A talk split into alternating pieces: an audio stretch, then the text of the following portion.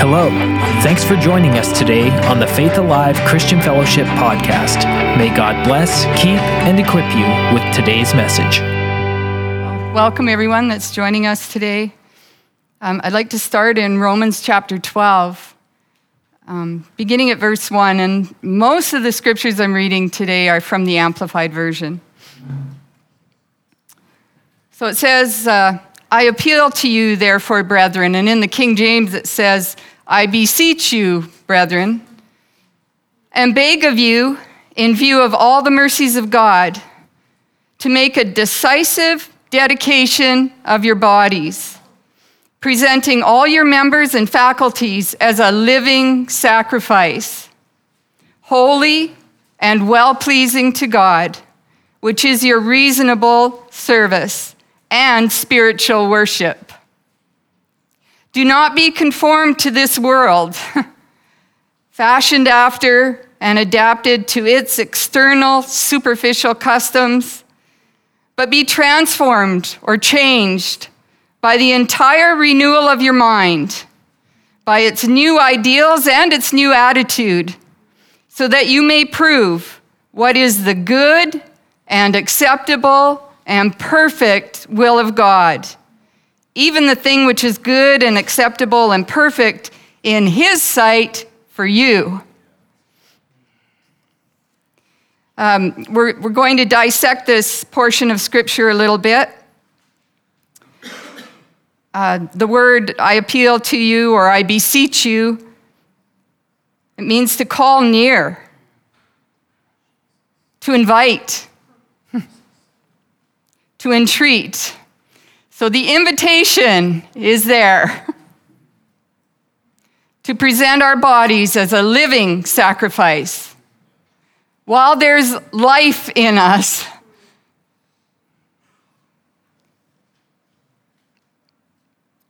And I want to read you, um, it's out of a, a, Greek word studies book, a little bit on this, this word that means um, beseech or appeal to you.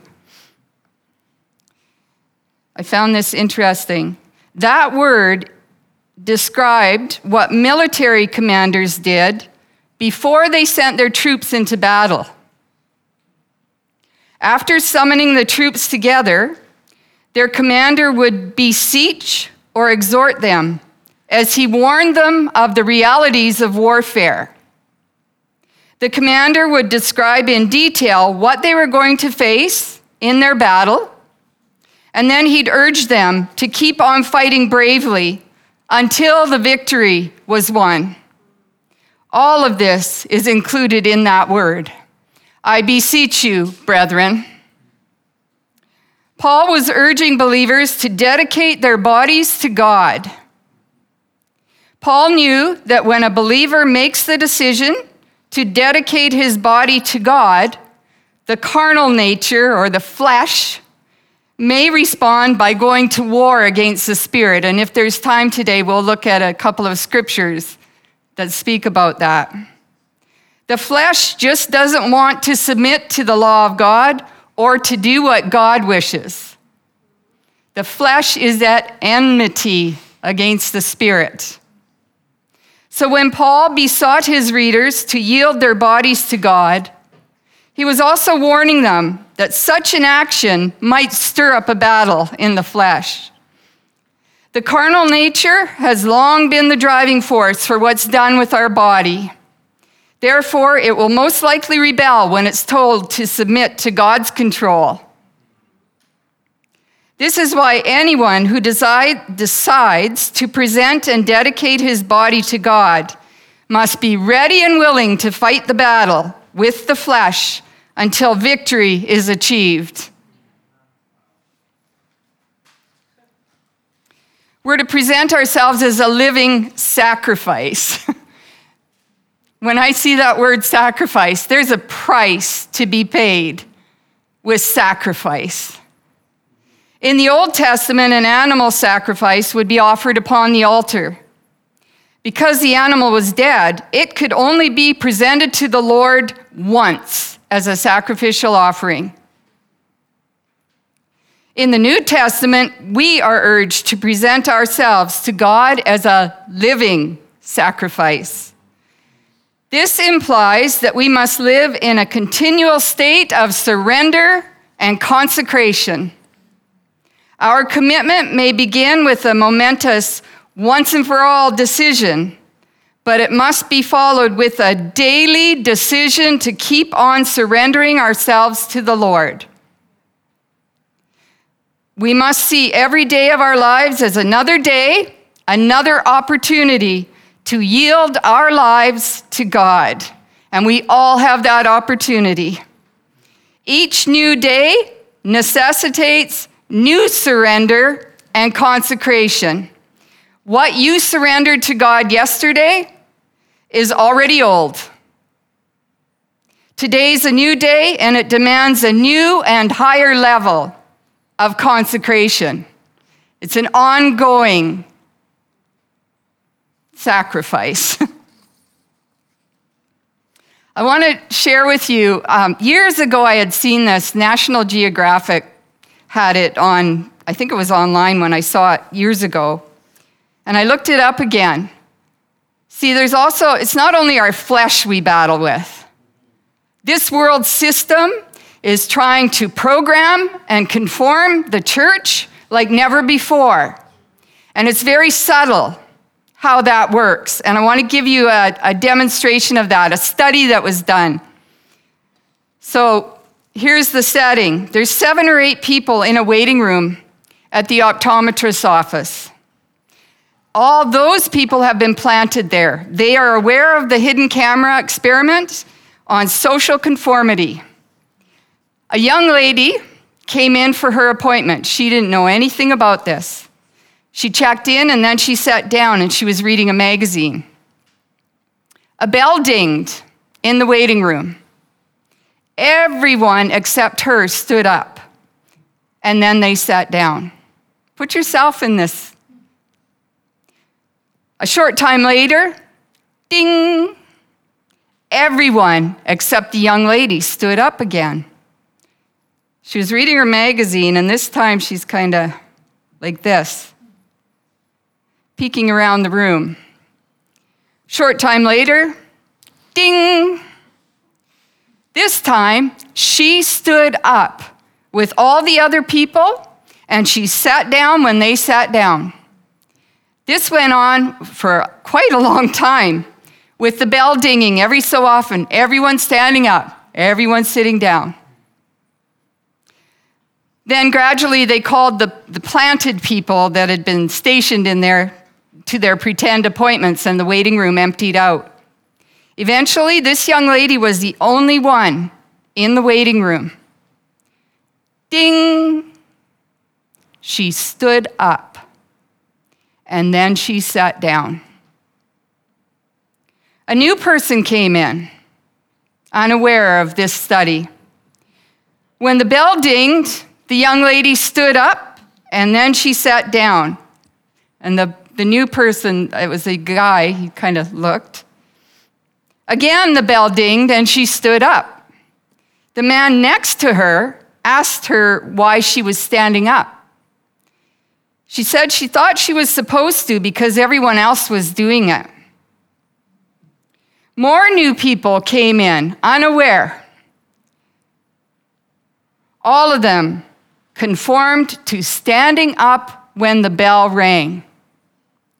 There was one middle aged fellow sitting there, and partway through it, he was like this. He hadn't stood up yet. Everyone around him standing up, and he's got this sour look on his face. And I thought, yes, don't stand up. But, ding, he joined the crowd and he stood up as well. Isn't that something? Pressure to conform, pressure to fit in, pressure to go with the crowd. After the experiment was completed, the young lady was questioned.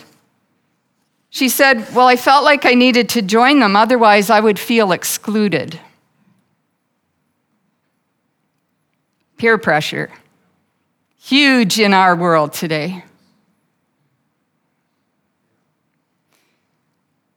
I want to look at an example in the Old Testament. it's in Daniel 3, the story of the fiery furnace. See, there was pressure way back then to conform as well. Nebuchadnezzar the king caused to be made an image of gold. It was 90 feet high and nine feet wide. Huge. He set it up on the plain in the province of Babylon. Babylon is uh, one of the world systems. Babylon. The king sent to gather the satraps, princes, the deputies, the governors, the judges, stargazers, the treasurers, the counselors, the sheriffs, and lawyers, and all the chief officials of the provinces, all those in authority, all the higher ups, to come to the dedication of the image. So everybody gathered together for the dedication of this. And they stood before the image that the king had set up. Then the herald cried out, You are commanded, O peoples, nations, and languages. And listen to this that when you hear the sound of the horn, pipe, lyre, trigon, harp, dulcimer, or bagpipe, and every kind of music, you are to fall down and worship the golden image. Ding! Whoever does not fall down and worship shall that very hour be cast into the midst of a burning, fiery furnace. When all the people that were gathered heard that sound, they fell down and worshiped the golden image. At that time, certain men brought malicious accusations against the Jews. O king, live forever. You, O king, have made a decree that every man who hears the sound of all those things shall fall down and worship the golden image, and whoever doesn't fall down and worship shall be cast into the midst of a fiery furnace. There's certain Jews that you've appointed and set over the affairs of the province here. These men, O king, pay no attention to you. They do not serve your gods or worship the golden image which you have set up.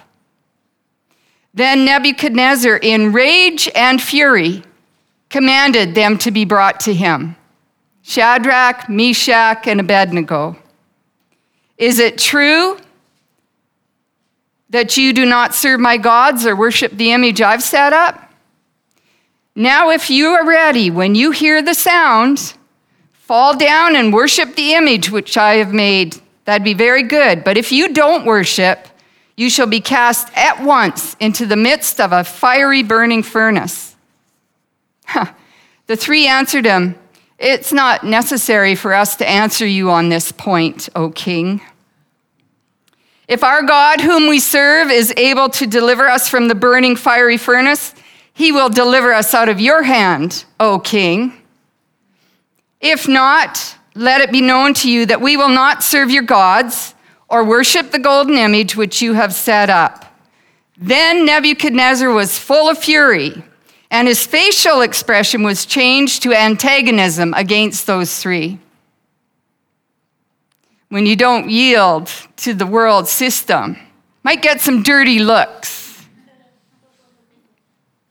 Therefore, he commanded that the furnace should be heated seven times hotter than it was usually heated. He was going to show them. He commanded the strongest men in his army to bind them and to cast them into that furnace. And they were bound and they were cast into the midst of the furnace. Because the king's commandment was urgent and the furnace exceedingly hot, the flame and sparks from the fire killed those strong men who were handling them. And these three men fell down bound into the furnace. Then the king saw and was astounded. Hello. And he jumped up and said to his counselors, Didn't we cast three men bound into the midst of the fire? And they answered, True, O king. He, he answered, Behold, I see four men loose, walking in the midst of the fire, and they are not hurt. This would be a good hallelujah time. and the form of the fourth is like a son of the gods. And all those, uh, they all gathered around and saw these men, that the fire had no power upon their bodies, nor was the hair of their head singed, Neither were their garments scorched or changed in color or condition, nor did they even have the smell of smoke clinging to them. That's our God. Nebuchadnezzar said, Blessed be the God of Shadrach, Meshach, and Abednego, who sent his angel and delivered his servants who believed in, trusted in, and relied on him. And that's where we need to be in this day, day and age. Believing in, trusting in, and relying upon the Lord our God. And they set aside the king's command and yielded their bodies rather than to serve or worship any God except their own God. I make a decree. Here's a new decree from the king that any people, nation, and language that speak anything amiss against the God of Shadrach, Meshach, and Abednego shall be cut in pieces, and their houses be made a dunghill. For there's no other God who can deliver in this way. There is no other God in this day and age who can deliver in this way except our God. The decree was changed and it just goes to show us it doesn't matter what decrees and laws have been established in our land that are in opposition to the, the King of Kings and the Lord of Lords and the church that's here on earth, they can be changed. They can be changed, and we can be protected in the midst of the persecution that comes against us for standing strong for our God. and offering our bodies as a living sacrifice. Now, I've also got um, the, the Lion's Den story because of time. We're not going to look at that one today, but I encourage you to read it. Uh, in Daniel chapter 6, starting at verse 1. Read that through in your own time. Yet again, God protects his own who, who stand for righteousness, who stand for Him. All right. In the Good News Bible, I'd like to read that Romans 12 passage. So then, my friends, because of God's great mercy to us, I appeal to you. Offer yourselves as a living sacrifice to God, dedicated to His service and pleasing to Him. This is the true worship that you should offer. Do not conform yourselves to the standards of this world, but let God transform you inwardly by a complete change of your mind. Then you will be able to know the will of God, what is good and is pleasing to Him and is perfect. To transform, that word means to metamorph, metamorphose. Metamorphosis. In the Vine's, uh, a description of transform is to undergo a complete change, which, under the power of God, will find expression in character and conduct. As we undergo that complete change, as we are transformed, it will be, refract, it will be expressed in our conduct and our character. We ought to stand out.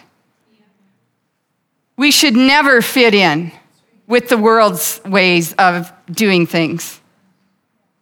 And there's a call today not to fit in anymore.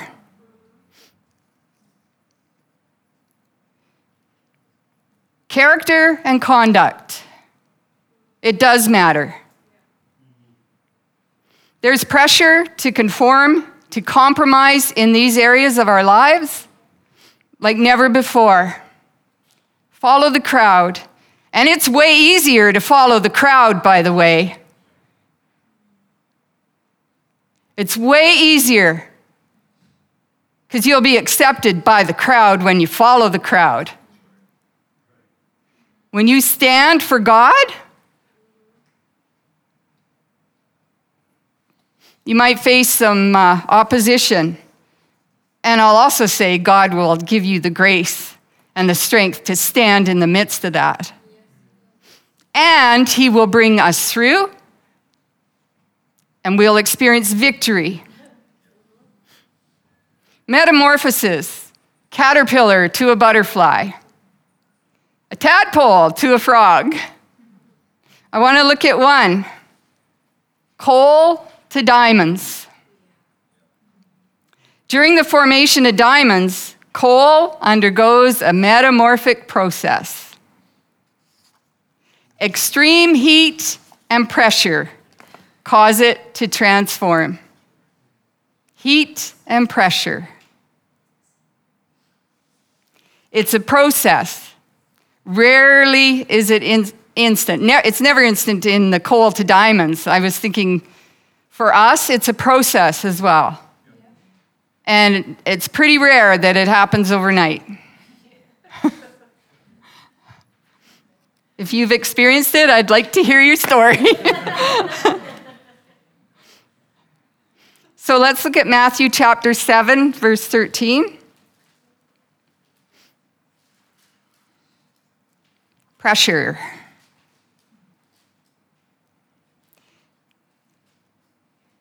It says, Enter through the narrow gate. For wide is the gate, and spacious and broad is the way that leads away to destruction. And many are those who are entering through it. And I just want to say, wide is the gate that the world has to offer. Broad is the way. But the gate is narrow, contracted by pressure, and the way is straitened and compressed that leads away to life, and few are those who find it. Heat and pressure, coal to diamonds. We all ought to shine for Him. No matter how we're looked at, there's a reflection of Him. All right, for the sake of time, let's look. Let's look at a New Testament example. Uh, Peter and John in Acts chapter 4.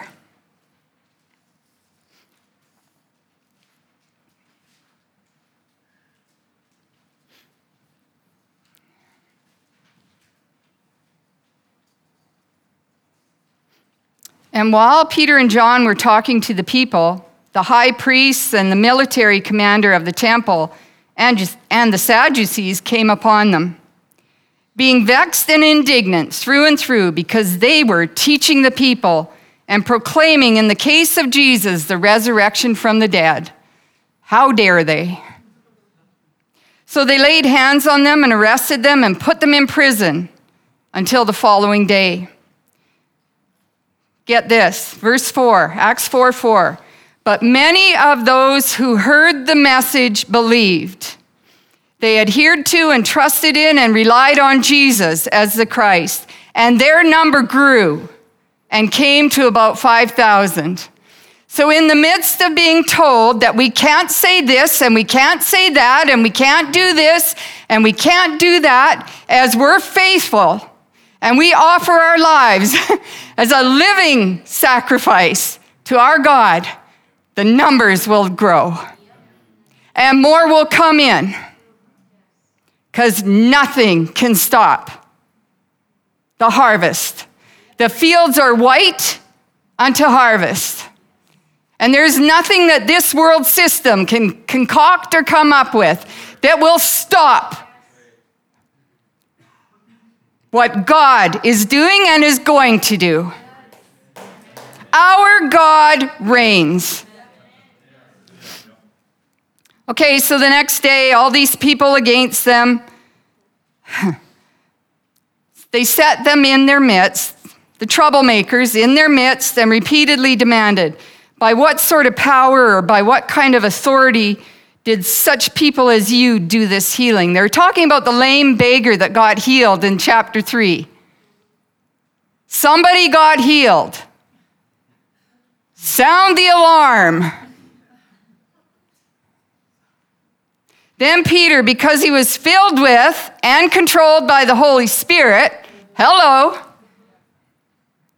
said to them, and he said a few things. If we're being put on trial here today and examined concerning a good deed done to benefit a feeble cripple, by what means this man has been restored to health, let it be known and understood by all of you and by the whole house of Israel that in the name and through the power and authority of Jesus Christ of Nazareth, whom you crucified, but whom God raised from the dead, in him and by means of him, this man is standing here before you well and sound in body.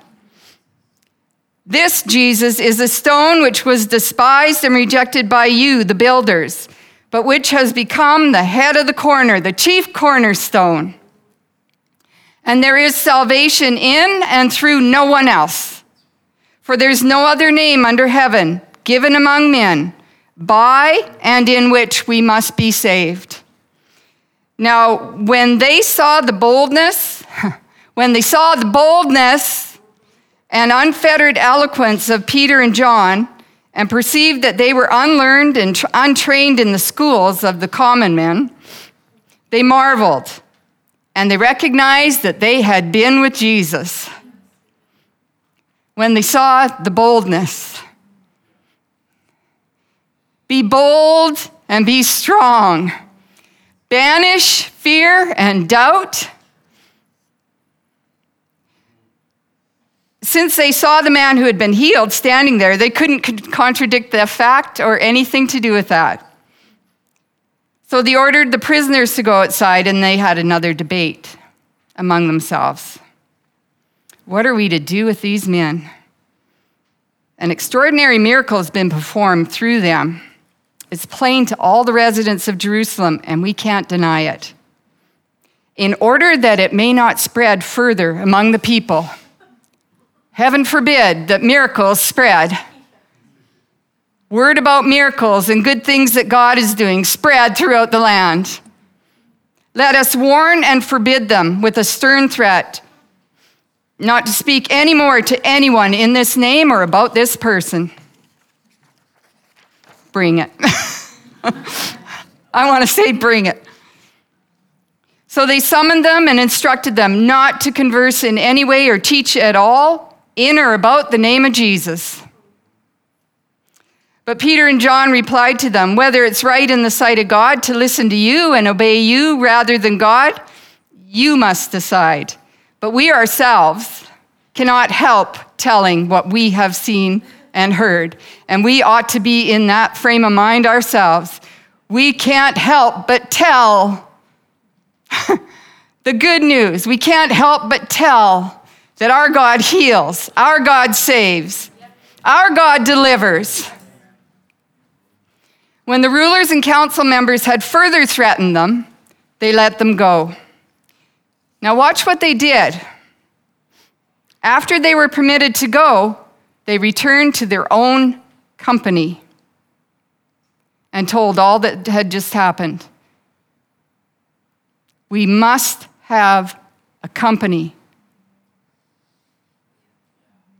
a company of believers, a local church where we are under the covering of the government of the local church, where we have brothers and sisters who love us and are in unity with us, who will be there for us.